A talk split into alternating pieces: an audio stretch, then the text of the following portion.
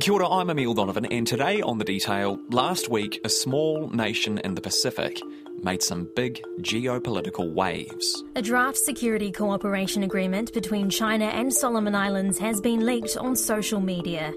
The unverified document includes seven articles which discuss the scope of cooperation between both nations. The leaked security deal, which has since been confirmed by the Solomons Prime Minister, has been seen as further evidence of China's growing influence in the Pacific and stoked fears New Zealand's and Australia's influence is on the wane. The Defence Minister says the draft security arrangement between China and Solomon Islands took him by surprise.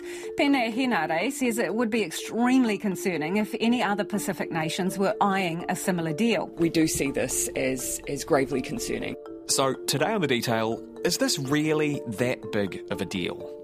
Why are New Zealand diplomats and government officials getting so worked up about an independent nation exercising its own sovereignty over its own affairs? And are New Zealand and Australia reaping what they've sowed in taking the Pacific Islands for granted for so many decades? If we wish to be honest with ourselves, we have to look back and say, in the recent decades, have we put the effort in that we should have put in? And the honest answer is no, we haven't done as much as we should have done. Thomas Manch is a political reporter for Stuff. He spoke to the Details producer Sarah Robson. Sarah began by asking him to outline exactly what this draft agreement says. It's pretty wide ranging. It's basically a security partnership, um, but it, it has contingencies that allow for China to replenish ships and to bring military personnel into Solomon Islands, unusually to protect Chinese personnel and Chinese projects. It seems fairly broad. Um, most of the people who, who are sort of experts in, in, these areas that I've spoken to have said, you know, it's it's hard to get a sense of what it could actually mean because it's pretty wide ranging. But it could give China the ability to bring military personnel to Solomon Islands, ships, other military assets. Oh, definitely. Um, the you know there was a there was a list in the agreement, and forgive me, I can't remember it off the top of my head, but it referred to military, um, uh, police, and then also armed police. It made a distinction between those two. It makes specific references to replenishment of ships or vessels, um, and keeping in mind that Solomon Islands apparently does not have a have a, a ports facility that would actually accommodate a Chinese naval vessel at this point. You know, the Solomon Islands would have to request that assistance and this is a point that their prime minister made um, in his in his relatively fiery speech in the parliament over there um, in recent days. And he said, you know, we would have to request this assistance from China. It's something we this agreement is something we sought from China. Um, it would be done on our terms. Um, what he didn't mention though was that there is there is an interesting little phrase in there that China may, according to its own need. Um, and with the consent of Solomon Islands, make ship visits, carry out logistical replenishment, and, and have stopover and transition in the islands. So that's, I mean, according to its own need, it seems seems fairly um, permissive, you know, um, and it's left a lot of room for both speculation that it basically implies a naval base will be built. Other experts are, are a bit more measured and say it implies that you know some sort of facility will be constructed that could be used in this way if needed. So, how has the New Zealand government responded to this draft agreement? It's been a really strong response, which has been really interesting. It's it's some of the firmest language we've seen um, from the government, from the prime minister and the foreign minister in regard to China. The possibility of a of a Chinese military base in the Pacific has been front of mind for um, New Zealand government officials for some time. It was referenced in last year a defence assessment produced by the Ministry of Defence it's a clear concern, but there's been no ambiguous language here from Ardern or from Mahuta. Right away, Mahuta came out and she said this would not benefit the Pacific. She referenced specifically the agreement in, in its draft nature. Ardern has similarly said, you know, grave concern about this and m- made multiple references to militarization of the Pacific. We see such acts as the potential militarization of the region uh, and also uh, see very uh, little reason in terms of the Pacific security for such a need and such a presence. It's in many ways actually stronger than what the Australian politicians have said in regard to this, which is quite unusual when you think about how usually Australian um, politicians are far more forward leading in foreign policy space, far more aggressive against China and its building influence in the region than um, New Zealand politicians are. So it's yeah, it's been quite interesting watching this unfold. Basically, it outlines a number of possible cooperations between the Solomon Islands and China. Iati Iati is a senior lecturer in politics and international relations at Victoria University. And it goes from police to possibly a uh, military cooperation. There are any number of possibilities. Uh, look, you have to look at this also in relation to the 2018 security agreement between Australia and the Solomon Islands. Mm-hmm.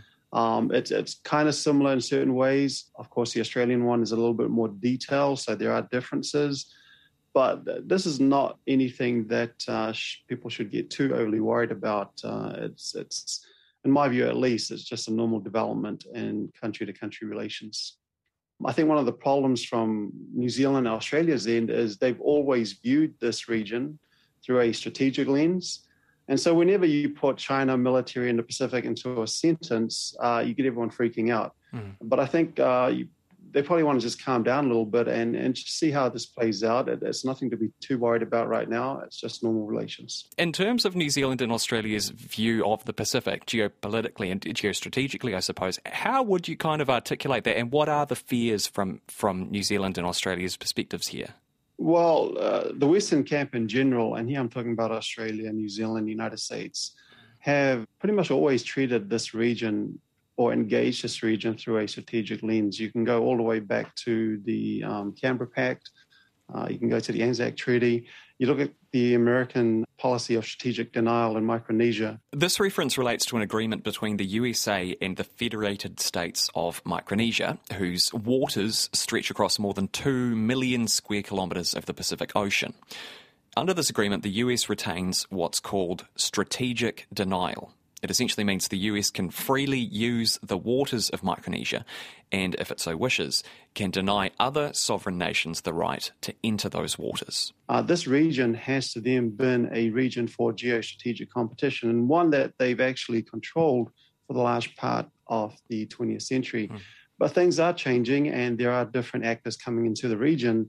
And because they've engaged the region in this sort of strategic framework, uh, any entry into the region from a big power that's not in their camp is going to send warning signals to them. New Zealand has been issued a stark warning. Our strategic environment is deteriorating and becoming the most challenging it's been in decades. The Defence Ministry's latest assessment highlights strategic competition as a key threat, which it says is driven by China. That's the problem when you're always treating the Pacific as a geostrategic um, ballpark, if mm. you hmm. will, uh, where these countries become geopolitical pawns. And that's pretty much how the big powers in the Western camp have treated them. Mm. Now, from a Pacific Island perspective, uh, they have two sort of really key priorities. Uh, one is to really uh, have autonomy in their affairs, both regionally and as individual countries. And two, they've been having issues with development ever since they gained independence.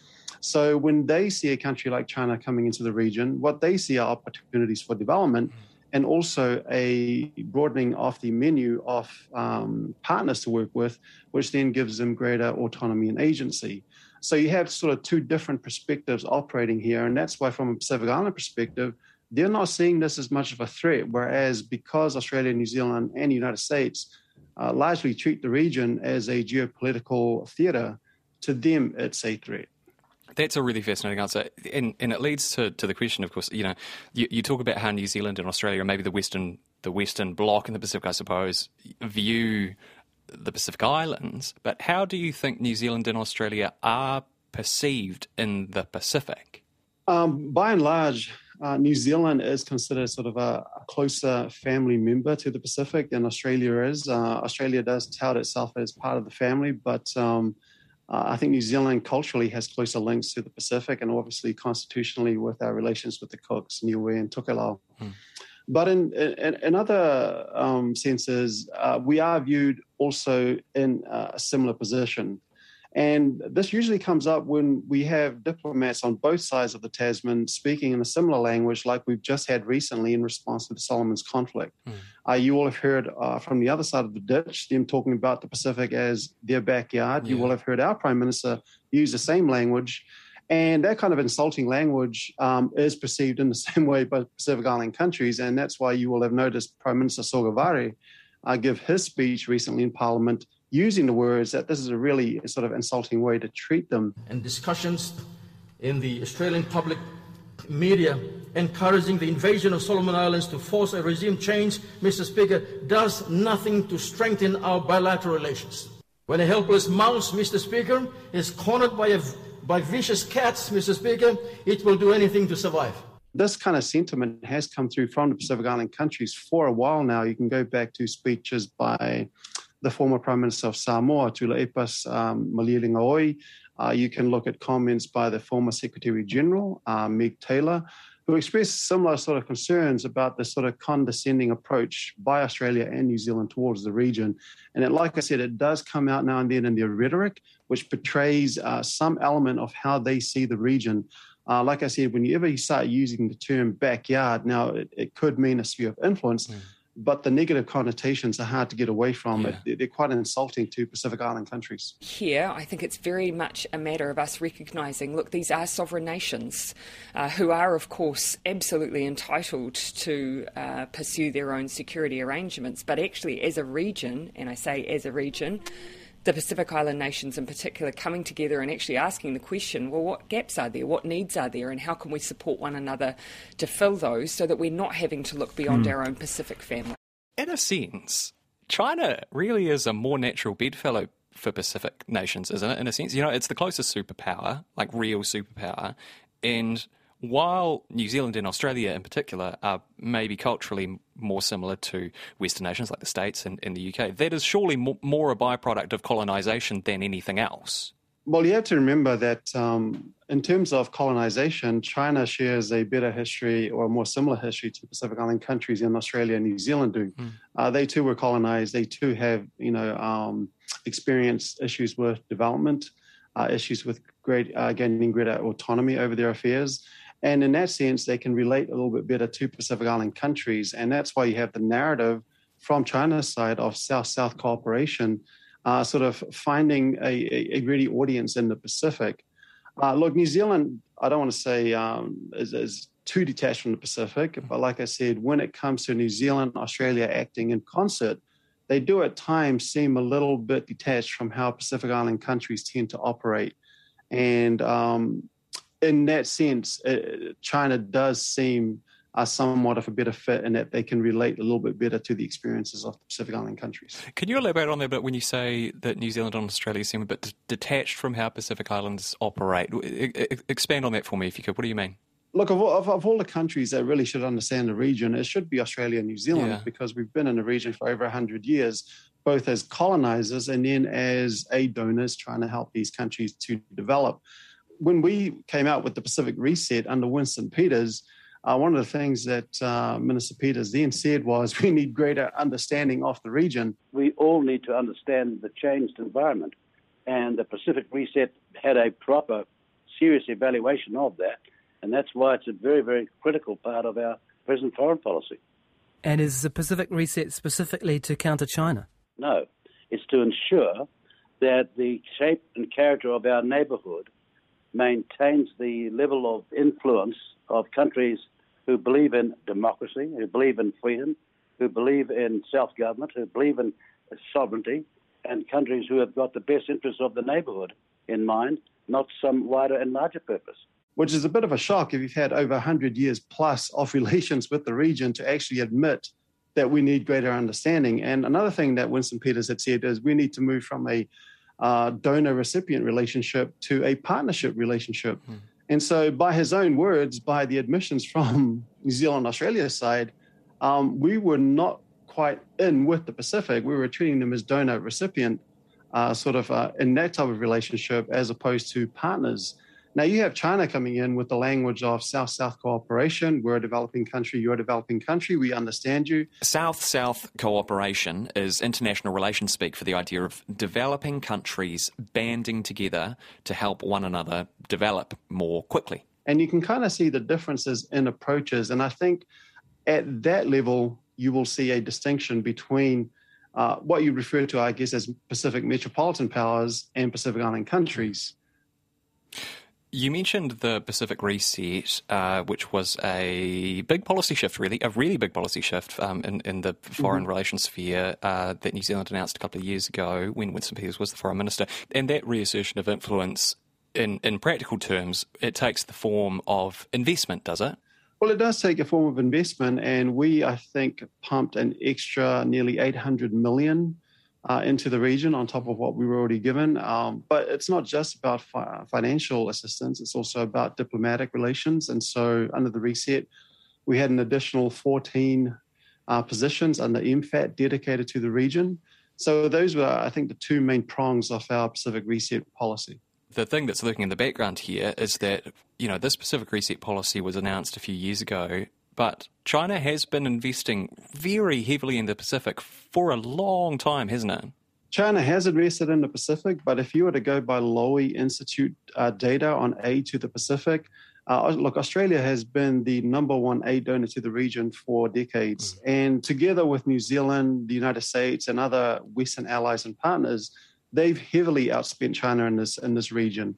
So if um, people are looking to understand as to why China's influence is growing, uh, it's certainly not because of how much money they're given. Uh, it's primarily because of how they've spent their money. And this is something that I think you've you've you've written about is while Australia and New Zealand might give more in absolute terms, oftentimes that money comes with strings attached, doesn't it? You know, scrutiny of how that money is spent, um, you know, insistence upon democratic elections and so on and so forth, which is not necessarily the case with Chinese investment. Yeah, so we've uh, always uh, have a reputation of uh, attaching conditions to our aid um, under what we refer to as aid conditionality. Uh, we expect certain things along the lines of governance, uh, democracy, etc., to be upheld. Uh, certain reforms to be made before we are able to release our aid.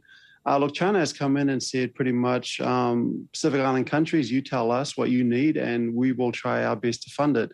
And so, in that respect, um, it may look like, from one perspective, that uh, uh, China is simply just giving money without any accountability. But on the other hand, uh, the other argument is that China is actually respecting the sovereignty and autonomy of these countries um, to decide what is the best use for the aid coming in. Yeah, exactly. I, I, guess that, that thematically links back to what you were talking about before in terms of the idea of sort of like like a tacit condescension, almost like a like a big brother little brother kind of relationship that maybe New Zealand and Australia, whether consciously or unconsciously, assert.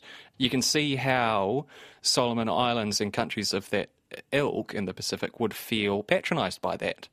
Well, absolutely. Look, um, if you consider that a lot of these countries were under the colonial yoke for the mm. better part of the 20th century. Uh, when you gain your independence, I think sovereignty and autonomy are two of the things that you most cherish.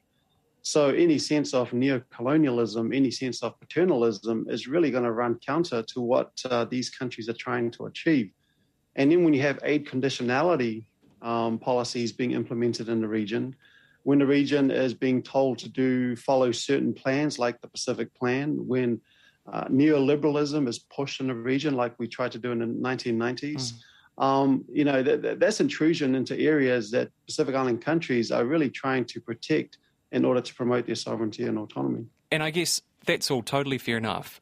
But someone who's listening to this might also think mm-hmm. you two are getting way too academic about this kind of stuff. China is doing some really worrying stuff. And sorry, I'm actually going to say the CCP's, the Chinese Communist Party's culture in terms of repression of free speech, um, repression of freedom of the press, uh, the treatment of ethnic minorities. I mean, there's a laundry list of, of stuff that the Chinese Communist Party engages in that you'd almost say is objectively not good. And people who are listening to this of that point of view might say that we here are missing the forest for the trees, if you know what I mean that is one side of the argument. Um, look, there are a whole host of big actors who are doing things around the world that um, goes against a lot of ethical standards, mm. and um, the United States would be also in that camp. Yeah.